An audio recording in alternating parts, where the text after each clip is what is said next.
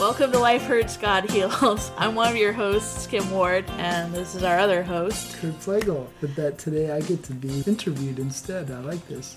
Speaking of which, I know there's a topic you're wanting to cover. I mean, we've mentioned it before briefly in passing. I think so. I, I, I'm reasonably sure. But uh, one of the areas that's come up in the last few years for you that I know it's been a struggle uh, for sure has been um, the disease that you now have that you've been diagnosed with for what two is it two years or three years now Wow. So, okay, let's go back. yeah 2018, October 2nd, 2018 is when I had surgery to remove a the tumor out of my right leg upper thigh area, quad. And that came about because of the weakness that I was experiencing at 40 something years old, going, Oh, I'm just getting older. I'm getting weaker, having a hard time getting out of chairs as we would set up for church service in the gym of the local middle school. mm. I was having a hard time getting off the floor from putting the frame together oh yeah of the screen that we would put up on the stage. It was getting harder and harder, and I'm just like, man, I need to exercise more. This is ridiculous. And so finally deciding, you know, to go in April of 2018. yeah So I was 49. And just before my 49th birthday, and go, "Ah, I need a checkup, you know?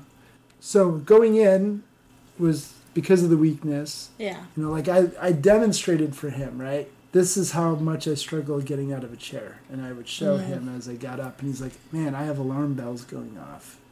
Because that's not, these are his words, that is not an almost 50 year old.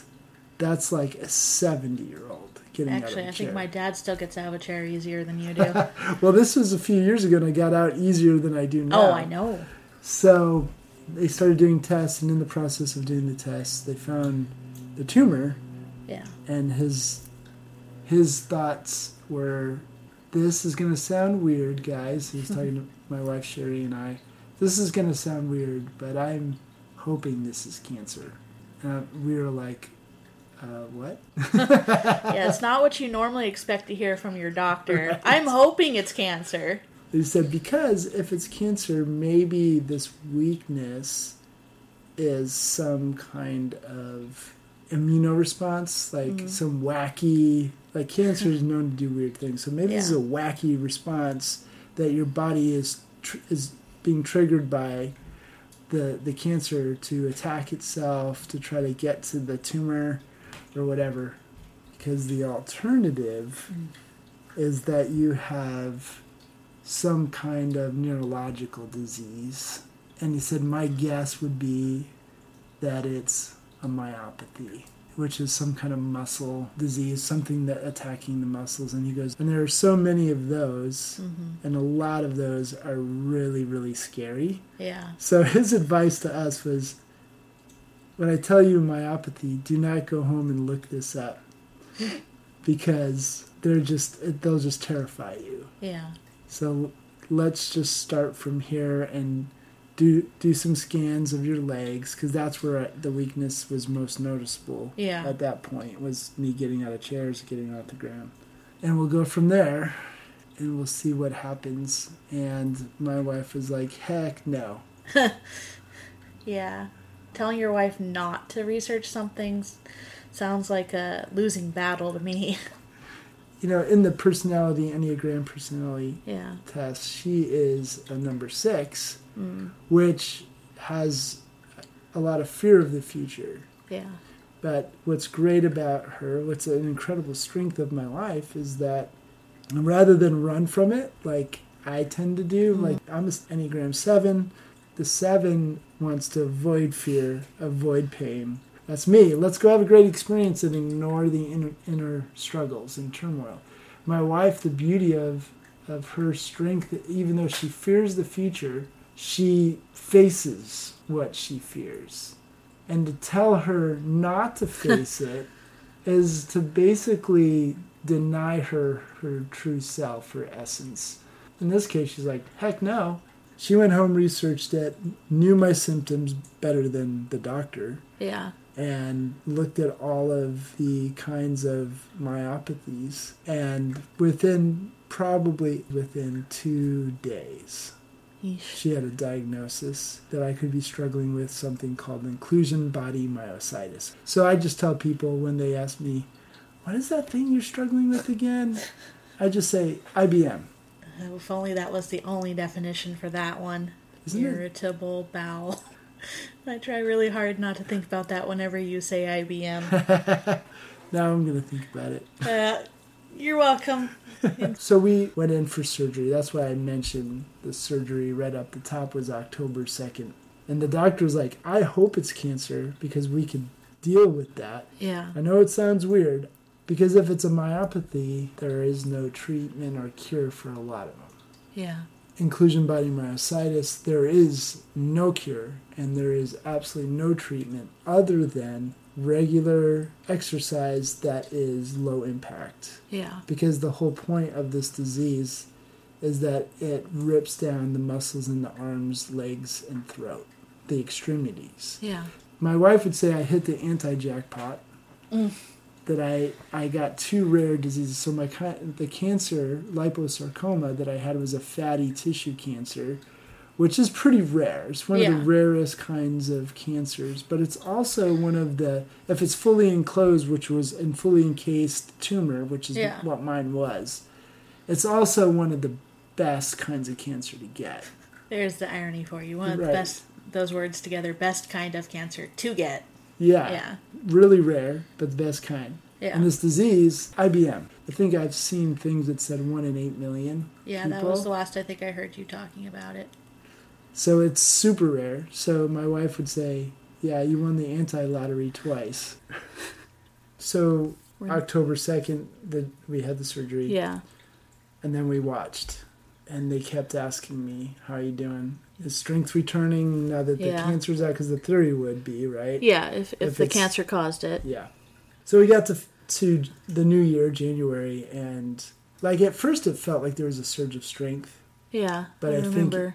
I think it was just uh, mental, yeah. kind of a placebo.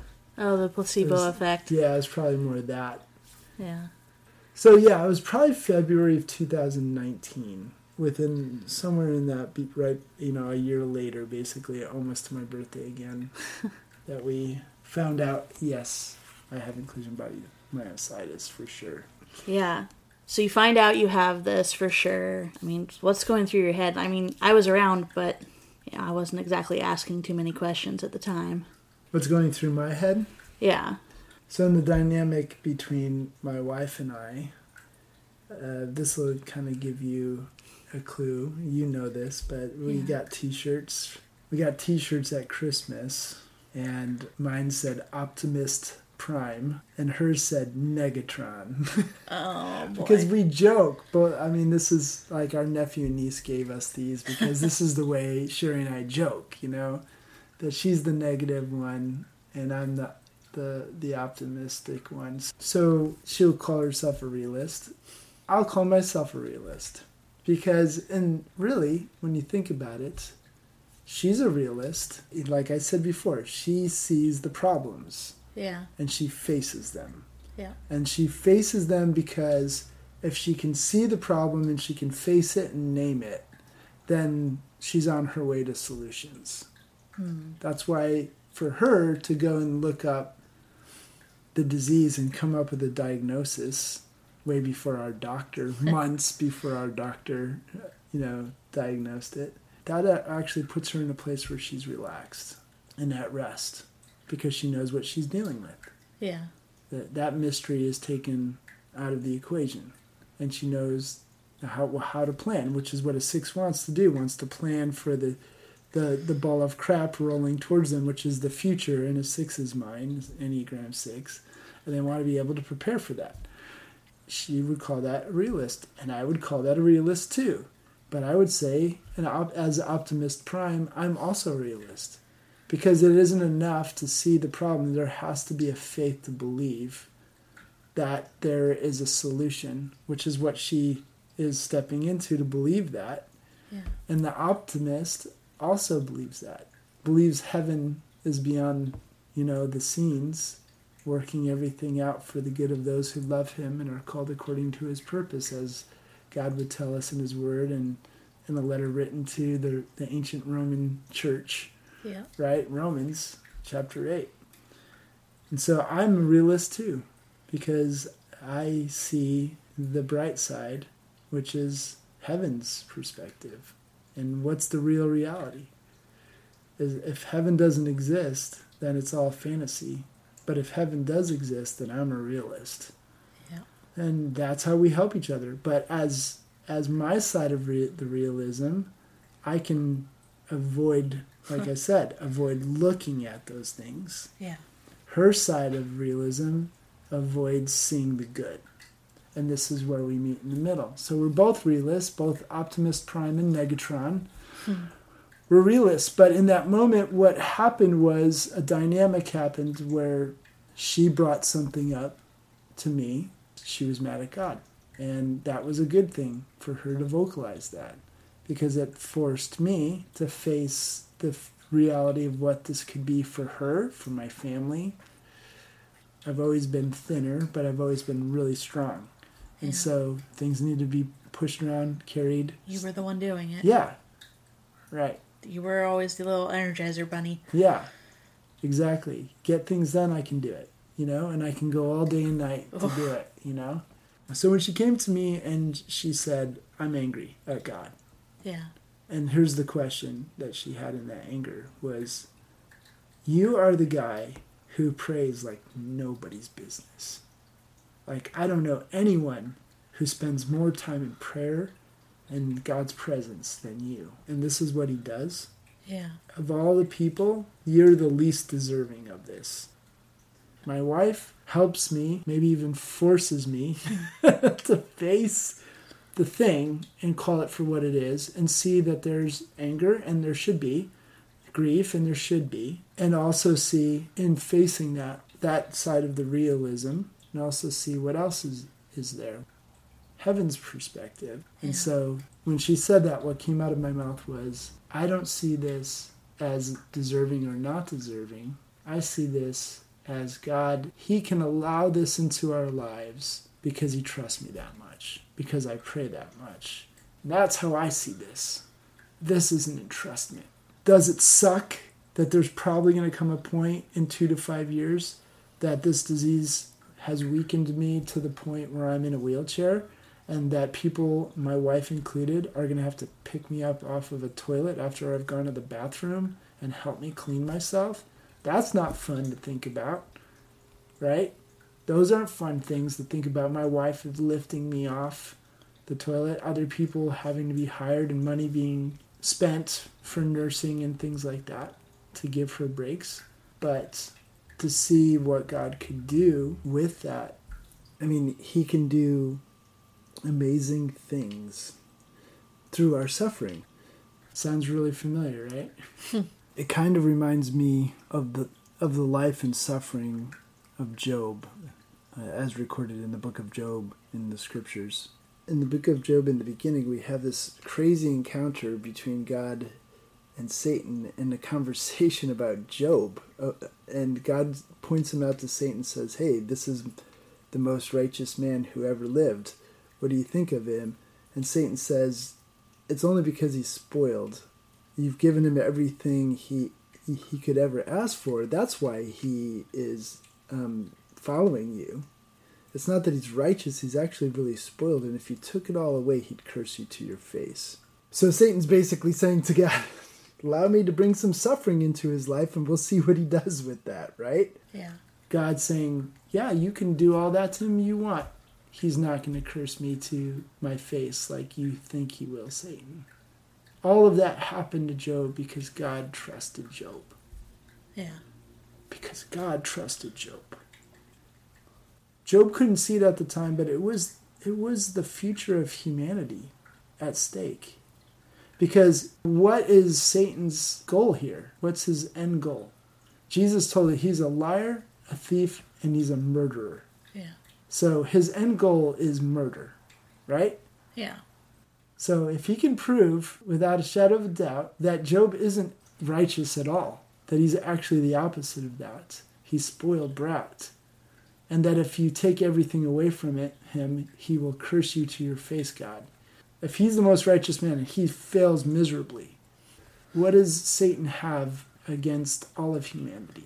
They're now in that same spot. If they can't measure up to Job and Job's not who God says he is, then there's no hope for the rest of humanity. They're all going to fall under Satan's power and authority. Right. And think of this if none of them are righteous, Satan has grounds to call God to destroy humanity in judgment and fire. So here's Job. He never cursed God. To, he didn't do what Satan yeah. wanted him to do. Yeah, from his wife's own lips, right? Yeah. Satan manipulates her to say, uh, What are you doing, Job? Just curse God and die. He never curses God, but he questions God a lot. Yeah. So we can see the difference, right? There's a there's a big difference between questioning God, mm-hmm. asking questions, and yeah. cursing God. Yeah. And and so Job asks a lot of questions. I just want an audience. I want to know what's going on. I want the answers to why this is happening to me. And all his friends are saying, "Oh, it's because you've sinned," mm. and because that was the theology, and sounds a lot like our theology in a, a lot of ways in the church in the 21st century. Big C church. If good things are happening, that means God's happy with you. If bad things are happening, that means God's angry with you. Yeah. And God, when it all said and done, and He presents Himself to Job and deals with Job's questions by saying, Where were you? I'm, i got a question for you. Where were you when uh, I placed the markers to create the universe, the earth, and the boundary between land and sea? Where were you when I laid out all these markers, Job? And Job coming into the presence of God, all of his questions just dry up in the magnificence of God. And he falls down in, in worship to see God for who he really is. He has no more questions because he's coming to God's presence and he sees how high God is in comparison to him. It's a gift. Though God, you know, brings conviction, he does it in a way that ends up bringing Job to a greater place of worship may sound harsh, but it's really just putting Job, and not in a bad way, putting Job in his place. That sounds, you know, demeaning. but he puts Job in in the right placement between him and God, which we need. I need yeah. that constantly, right? Because my pride, yeah. right, creeps in. Job doesn't have to sacrifice to him or anything. He totally affirms Job as righteous still. Yeah. Just understanding that his righteousness as God is where Job's righteousness came from, right? Yeah. And then he turns to his friends like, "You guys are all out of whack. In fact, you're so whacked. You need to go to Job and have him sacrifice for you." He's got harsh words for for some of the friends, um, except for the youngest one. So he restores Job seven times what he lost. Yeah. And I also think, how do we have this picture when we start Job? there is we the veil between heaven and earth is pulled back and we get this scene in heaven between yeah. God and Satan, between God and the accuser. How do we have that?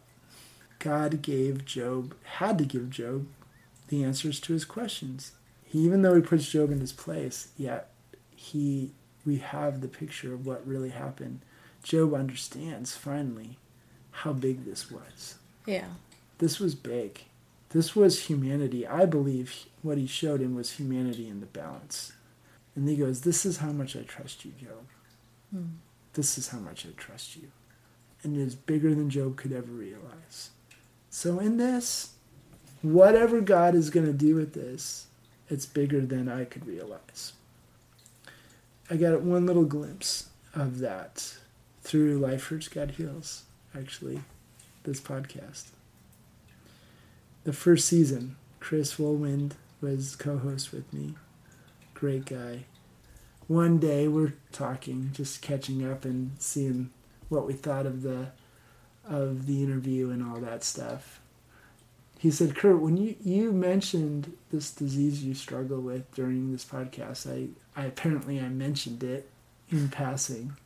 And he said, something happened when you mentioned it, and I don't know if I should share this with you or not. I'm like, Chris, uh, I think you just forfeited. I think you just forfeited that luxury of choosing whether you're gonna share it with me or not when you opened your mouth and told me that there's Well, something happening. He had the right to say no still. Yeah, he did, but I would be bugging him Oh, because yes, I'm like, you now would. you have to share. Yeah, that's not what you want to do with Kurt if No. uh, Um, if you don't want if you're not sure if you should tell something to you. That's why I'm a great interviewer because, you know, uh, I ask a lot of questions because I'm very curious of things. You know, it's the otter Yeah. personality, the seven personality. Oh, you know. So I was like, "You better spill now." You you mentioned it, and so he said, "Well, while you were talking, like I saw a vision Mhm. in my mind, and I saw you in a wheelchair, and there was a line of people waiting to be healed through your prayers." And it was amazing, but I had a question. God, you're using Kurt to heal all these people, mind, body, spirit. You're using him as a healer, but yet he's still in that wheelchair.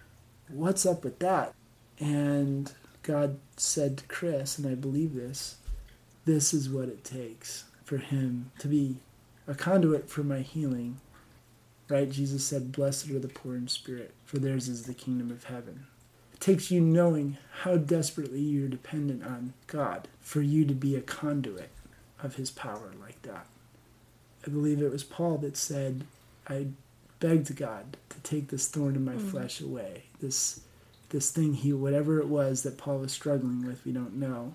He begged God three times, and I find it funny that God gave him like three times God gave him the same answer. And Paul, the apostle Paul, who's a hero of the faith for me for sure, Yeah. is also just another human being because he still begs God three times to take it away and gets the same answer three times. Like he didn't stop on the first one. I asked God to take this away, and he said, My grace is sufficient for you, for in your weakness my strength is shown best. Yeah, God gave me that once and I was happy. No. He said three times. So the first two times, like, that's a junk answer. I don't want that. Like, forget that. Yeah. I want to be healed, or I want this to be whatever it is to be taken off of me. And I don't care that you're telling me that your grace is sufficient, but that's the point in my weakness. In my weakness, his strength is shown, his power and strength is shown best. And when I heard that from Chris, it was acceptance. I was like, I don't know if that vision is true. I still don't know to this day if I'll be in a wheelchair or if God will heal me. I still want people praying for my healing, but I hold it all open. I hold the vision and I hold their prayers and like I trust you that there's greater healing in this. Even if I'm not healed physically ever, I will be healed physically one day. So it might not be in this life, but I'm going to be healed of this disease. What Jesus has taught me is whatever I'd say is a struggle isn't my struggle. He's invited me to come to him and give him my struggles. This is a struggle, but it's not mine. Yeah. Yeah, that's a good way of putting it. So the real question is, what can God do with it? Well, like like Job, there's more at stake than what first meets the eye. Yeah. What if that's the deal? What if all of these there's all these people that will be healed through a humility that can come only in my desperate dependence on God Yeah. through a physical situation where I'm in a wheelchair. There's a famous pastor that I got to meet and told him that. And I told him like this is the vision that was given to me, you know, to me. And he got up and shared that and then denounced that basically and said that's not how God works. Well, what I've learned is and and this guy let, let me say I'm not going to say who it is, but this guy is an incredible leader he and his and those who follow him have been used to do the miraculous, have done incredible things. But he is not God. Yeah. And he cannot say, none of us can say that they know that that's not the way God works. Yeah. This is the point. The minute we say that, we've just put ourselves in the place of God. Yeah. Yeah. and let and have forgotten that we are poor in spirit Right. and ignorant and we do not know all of the mysteries of god so yeah. so am i saying that that vision is true i'm saying i don't know but if it is from god my my hands are open to accept it may it be as the lord says Yeah. if god chooses to heal me completely may it be as the lord says Yeah. I, I love that because it if it's who I'm thinking of there so there's a pastor I love who I've I've shared quotes with you before but one of the ones I love the most well you kn- you know my top favorite because we say it all the time and we've said it multiple times but one of my other favorites that I share less often is God never violates his word but he has no problem under violating our understanding right. of his word. Yes. And and that is i mean because honestly the first couple times you shared that vision with me i was pissed. Mm-hmm. i'm obviously very good at hiding it to a point. I was just like no I, I didn't feel right about it in my spirit to be honest. Like i was just like i don't like this. God this doesn't sound like you i don't want to hear this period and you know i mean there's part of me that still gets a little twitchy every time you bring it up I'm sure my wife is not a big fan. but at the same time and I well, I can't believe I haven't shared this with you, but apparently it never comes to my brain in the right moment. For such a time as this. For such a time as this, it, it does. So obviously, I've been with you for a lot of this too, and I consider you family and one of my best friends. Absolutely. So I is consider me your family and one of your best friends is what I'm saying. oh jeez, Because I'm amazing. I'm yeah. But I was sitting there arguing with God about it, you know, going like, God, I hate this. Like, Mm. there's nothing I hate more than watching the people I love in pain. Right. For all of us, right? Yeah. And I was like, God, I really, really, really, really don't like this. Like, I don't want to see this.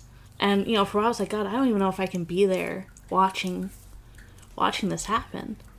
You know, I watch you try to open water bottles and other things. I'm just like, every time it breaks my heart. Hmm. You know. But and Getting so out of chairs is fun, though. Oh, well, occasionally funny, but still painful. you know. And he's like, Kim, you remember what Kurt was like before this? I'm like, yeah. Mr. Energizer Bunny, there's a reason we called you that mm-hmm. on a regular basis. He's like, he was so busy. And he's like, yeah, I could heal him right now. But he needs to stay there for a while and learn how to be with me even more than he already has been. Hmm. And he's like, if I give him his health back right now, he's gonna still jump right back into Mr. Energizer Bunny again, and that's not who he needs to be in this season. I was just like, okay, I still don't like it. But he's like, this is where he needs to be to be who who I created him to be for this season. If he goes back to that, it's gonna be him, and it's not gonna be me, and he's gonna get the glory and I can do much more through him like this than I can through him if he's if he's made well at this point. I'm like, okay. I'm like, I guess I have to let that go too. That doesn't mean it doesn't hurt every time I see you try to open a water bottle Yeah. or get out of a chair or the fact that we can actually keep pace with each other without you having to slow down too much with my little tiny legs and being Right. out of shape. But remember what happened with Job, right? Yeah. He had to be put in his place in, in the rightness of his relating to God. And let's be honest, that's what's happening with me, right? And there's still there's a lot of pride in the, having a lot of energy. There's a pride that takes things for granted that you'll always have this energy, and this energy is what you need, and you can lean subconsciously, unconsciously lean into that power. Having a lot of money is a dangerous thing in mm. some ways for some people, because they can. Our tendency, all of us as human beings, is to rely hmm. on that thing rather than rely on the creator of that thing. Right? Yeah.